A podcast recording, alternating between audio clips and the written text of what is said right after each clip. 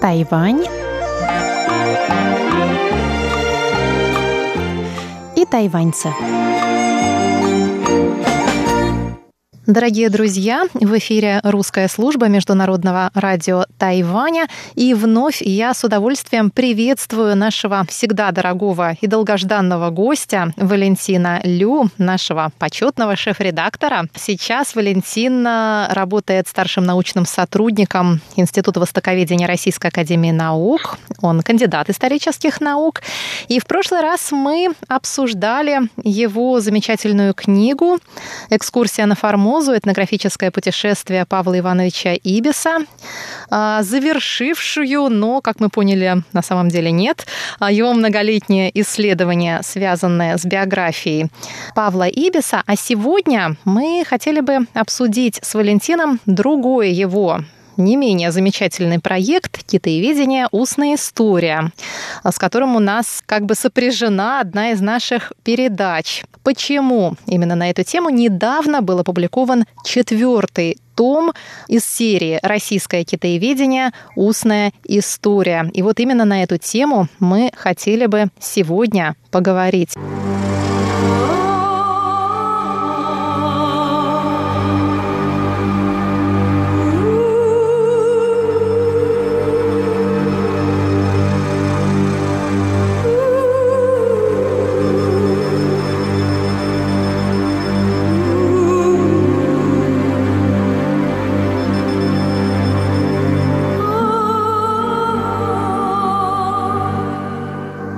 Валентин, расскажите нам о том, как развивается этот тоже довольно многолетний уже проект, и расскажите немного о четвертом томе. Добрый день, Маша. Добрый день, уважаемые слушатели Международного радио Тайваня. Спасибо за комплимент со стороны ведущего. Я, конечно, никакой не почетный, а просто для нас, скромный да, для нас почетный. специалист вот, который занимается разными научными проектами, сдуваю пыль исторических документов. Вот. Ну и спасибо за вопрос. Этот проект, о котором вы только что сказали, мы ведем уже почти 12 лет. И действительно, в конце августа э, нынешнего года мы выпустили уже четвертый том серии «Российское китаеведение устная история. Это большое событие и большая радость. В этот том вошло 10 интервью, и в целом мы уже таким образом опубликовали, по-моему, 41 интервью. И сразу скажу, что сейчас мы уже готовим к изданию потихонечку пятый том, потому что количество интервью не опубликованных не только не сокращается, но даже нарастает. Вот. Что касается четвертого тома, то у него есть свои особенности. Они состоят в том, что, во-первых, мы перешли сейчас как бы к опросу, к интервьюированию. Более молодой, как сейчас э, модно говорить, таргетной аудитории, то есть целевой аудитории. То есть если раньше мы брали интервью у китаеведов в возрасте там, от 80 или там, 75 лет и выше, до 90 лет и выше, то сейчас э, этот э, контингент уже самых старых коллег уже как бы охвачен, и мы перешли к записи интервью с коллегами следующего поколения, которым сейчас 65-70 лет. Вот это первая особенность этого тома. Вторая особенность его состоит в том, что мы пошли в регионы, то есть мы как бы уходим из Москвы и Петербурга, и вот как раз в этом томе у нас появились новые города, где успешно живут и работают наши коллеги, знаменитые китаеведы, работающие в таких городах, как Новосибирск, Улан-Удэ, это Сибирь, да, а также на Дальнем Востоке в городе Владивостоке. Некоторые коллеги э, работали, и некоторые из них до сих пор работают на Тайване, а некоторые живут и работают в Соединенных Штатах Америки. Ну вот э, просто, наверное, стоит даже назвать эти фамилии да, да. быстренько. Угу. Новосибирске это Сергей Александрович Комиссаров, китаевед, просто фамилии назову. Угу. В Улан-Удэ известный китаевед и буддолог э, Леонид Евграфович Янгутов, во Владивостоке известные китаеведы, академик э, Виктор Лаврентьевич Ларин, наш патриарх и многолетний декан и преподаватель Анна Александровна Хаматова и очень известный, талантливый китаевед, востоковед и археолог Александр Львович Ивлеев. Мы также записали на Тайване в свое время, несколько лет назад записали, в том числе и с вашим, Маша, участием, угу. записали интервью с э, Александром Андреевичем Писаревым, китаеведом, и Владимиром Вячеславовичем Малявиным. И, наконец, украшением нашего сборника также служит очень интересное интервью с Александром Вадимовичем Панцовым, который живет в Америке, автором знаменитых теперь уже биографий Мао Цзэдуна, Чан Кайши, Дэн Сяопина, опубликованных в серии «Жизнь замечательных людей». Конечно, мы не забыли и Москву. У нас из москвичей у нас в этот том вошли легендарный преподаватель Института стран Азии и Африки при МГУ Артемий Михайлович Карапетянц, интервью с которым частично записывали и вы, Маша, не угу. так ли? Да. Вот, да. Спасибо вам большое за это.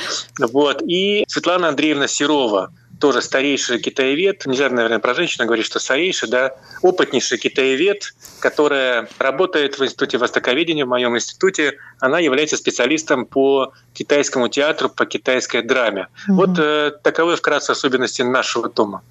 Я хотела бы воспользоваться случаем и передать вам, Валентин, привет от Артемия Михайловича Карапетьянца, который получил а, на руки четвертый том и сразу мне об этом написал, и был он очень рад и тронут, когда увидел свое интервью изданным уже в книге. Мы ставили версию его интервью аудио по радио, да, но совсем другое дело увидеть Да-да. его в печатном виде. Ну, спасибо за привет. Ради этого, собственно, мы и работаем, чтобы радовать наших наших ветеранов, чтобы сберечь их опыт и знания. Для этого мы и движемся сквозь тернии, преодолевая муки.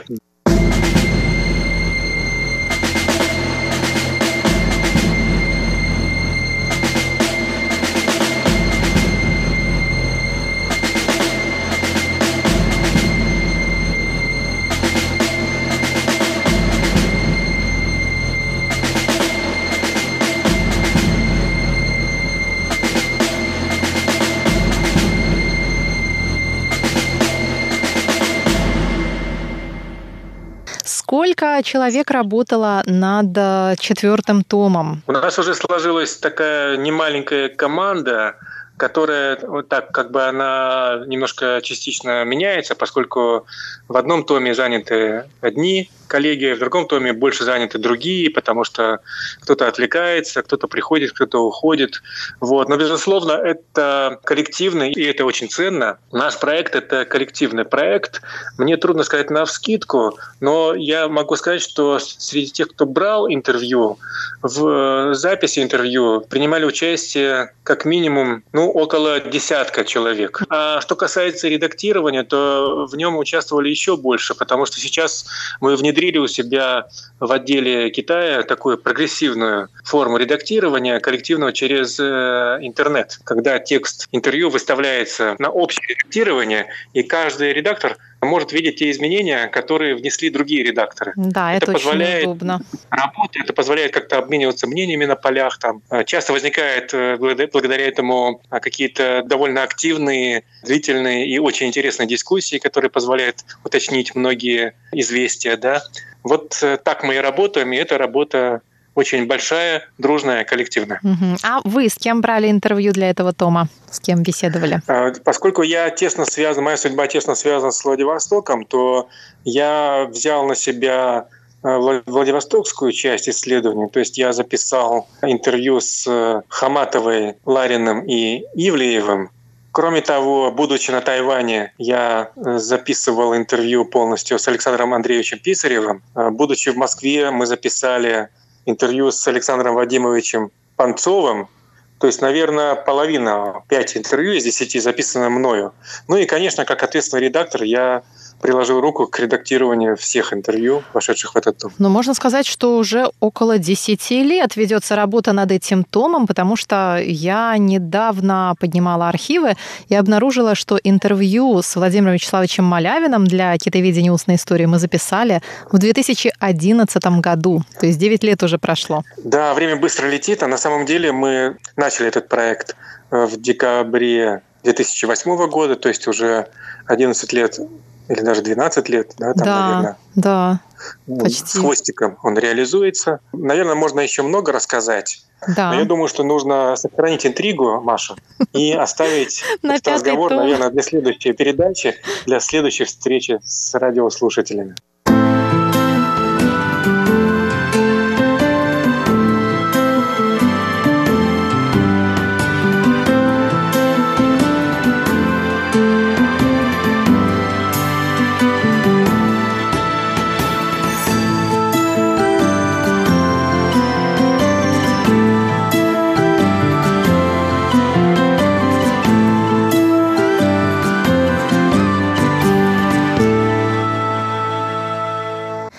Конечно, еще не раз встретимся с Валентином в эфире и обсудим развитие этого проекта, но все же позвольте, Валентин, задать вам еще несколько вопросов. Расскажите, с какими трудностями был сопряжен этот проект? На четвертый том тоже ушло довольно длительное, как мы уже сказали, время. И я обратила внимание, что разные издательства занимаются публикацией разных томов. Вот с чем это связано? Ну, во-первых, э, действительно, вся работа над интервью от начала и до конца — это очень сложная, кропотливая, вдумчивая, терпеливая работа, которая занимает очень много времени, сил, вот, начиная с записи, потому что вы сами знаете, что многие интервью приходится записывать э, в несколько приемов, да, там, допустим, с Артемием Михайловичем, с Дмитрием Николаевичем Воскресенским, э, с э, профессором Малявиным, да, вы, наверное, раз восемь встречались или, да. ну, или там как минимум да, несколько раз, несколько да, там, раз, да. Того, чтобы записать. Поэтому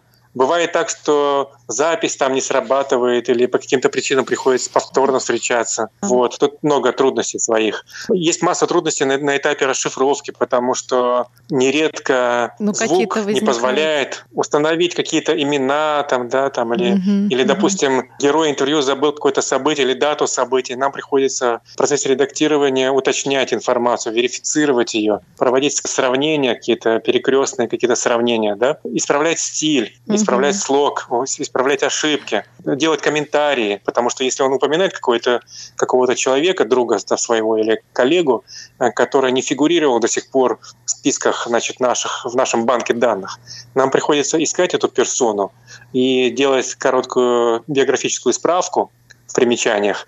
Вот. Если это какой-то наш россиянин, да, допустим, это, наверное, легче. Mm-hmm. Вот. Но если речь идет о каких-то малоизвестных э, иностранных персонажах, да, то часто приходится предпринимать очень-очень серьезный и долгий поиск, чтобы просто установить, что это за люди. Вот это все из разряда трудностей. Есть также немало трудностей психологических, потому что, скажу честно, буду откровенен, вот э, как на духу, поскольку мы уже за 10 лет записали десятки, десятки интервью с десятками коллег, надо честно сказать, что поскольку у коллег, у каждого из них разные возрасты, разный характер, разный взгляд на, на мир, картина мира, да, приходится нелегко иной раз и общаться. А бывает даже так, что мы уже записываем интервью, дорабатываем его, редактируем, отправляем герою интервью на финальную проверку и благословение на издание, и вдруг мы вместо благословения получаем резкий отказ, причем без всяких объяснений. Кошмар. Когда да. человек говорит, что я не хочу печатать это интервью, я запрещаю публиковать это интервью. Но некоторые говорят, что можно опубликовать, но после моей смерти. И мы вынуждены уже фактически готовую работу, на которую истрачены были недели, а иногда и месяцы, мы должны отложить ее на полку или в дальний ящик с неизвестными перспективами для публикации. Поэтому трудностей много. Что касается издания, то тут тоже есть свои трудности. Надо, конечно же, надо находить деньги для издания. Поэтому мы, допустим, один том, значит, мы опубликовали, профинансировав его из одного источника в одном издательстве. Второй том мы опубликовали в другом издательстве. Но вот, кстати, с четвертым томом нам повезло, потому что во время презентации трехтомника в 2018 году в китайском магазине издательстве «Шанс» я просто познакомился и беседовал на эту тему с руководителем издательства, который очень любезно, да, когда я ему сказал, что мы собираемся выпустить четвертый том, что нам приходится тратить не только спонсорские средства, но даже личные средства на издание mm-hmm. тома, он сказал, что теперь вот э, при издании четвертого тома вам не нужно тратить свои деньги, потому что издательство «Шанс» готово оплатить издание четвертого тома. И вот четвертый том мы издали благодаря помощи финансовой и технической помощи издательство «Шанс». Спасибо им за это большое. Угу. Что касается пятого тома, то, возможно, даже мы будем издавать не просто пятый том, а переиздадим заново уже всю серию в виде отдельного пятитомника. Я надеюсь и рассчитываю, что это издание будет уже выполнено не кем-то на стороне, а, возможно, нашим собственным родным институтом. И это уже будет исправленное поскольку, поскольку, издание. Да, конечно, исправленное, доработанное, поскольку на сегодня эта серия, она уже превращается постепенно в визитную карточку, в такой очень ценный бренд нашего института, Безусловно. за который, конечно, нужно держаться. Да.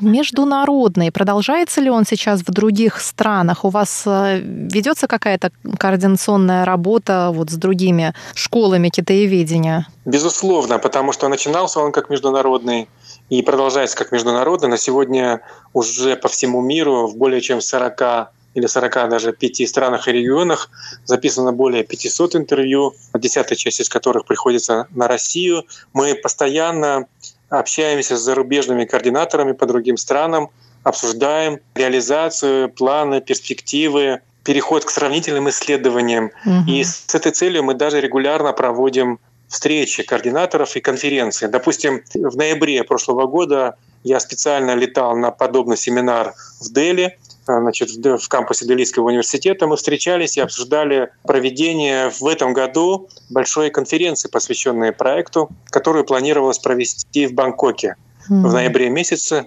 Буквально вот э, на 20 числа ноября эта конференция была запланирована, но вот видите, пришлось ее отменить. Тем не менее, мы все же планируем провести ее уже в дистанционном виртуальном виде. Пока что перенесли сроки проведения на январь-февраль следующего года. И поскольку тут своя специфика, потому что если в Бангкоке можно было бы собрать, скажем, 10 или 20 стран да, угу. в одном месте, в одно время, да, то поскольку все сидят дома у компьютеров, а коллеги, они живут в самых разных уголках мира, там, начиная от Австралии и кончая Исландией, да, то есть очень большой разброс часовых поясов, мы не имеем возможности, скажем, провести конференцию компактно в течение одного дня или 10, 10 часов, потому что пока одни участники встают у себя на востоке, на западе кто-то уже спать ложится. Поэтому мы были вынуждены разбить весь массив конференции на четыре блока, значит, на четыре группы, в каждой из которых будет, будет принимать примерно по четыре докладчика из четырех стран, ну еще и дискуссанты из других стран, то есть такие группированные по темам и по часовым поясам группки. Вот. Что из этого получится, посмотрим. Но это, конечно, очень интересно, и наш проект продолжается. Это mm. на сегодняшний день можно так сказать, что наш когда-то небольшой проект уже превратился в по-настоящему глобальный проект, цель которого становится все более ясной, а состоит она в том, что мы не только сберегаем здания, но мы консолидируем все мировое востоковедение, и, наверное, в этой консолидации и есть наивысший смысл или миссия нашего проекта.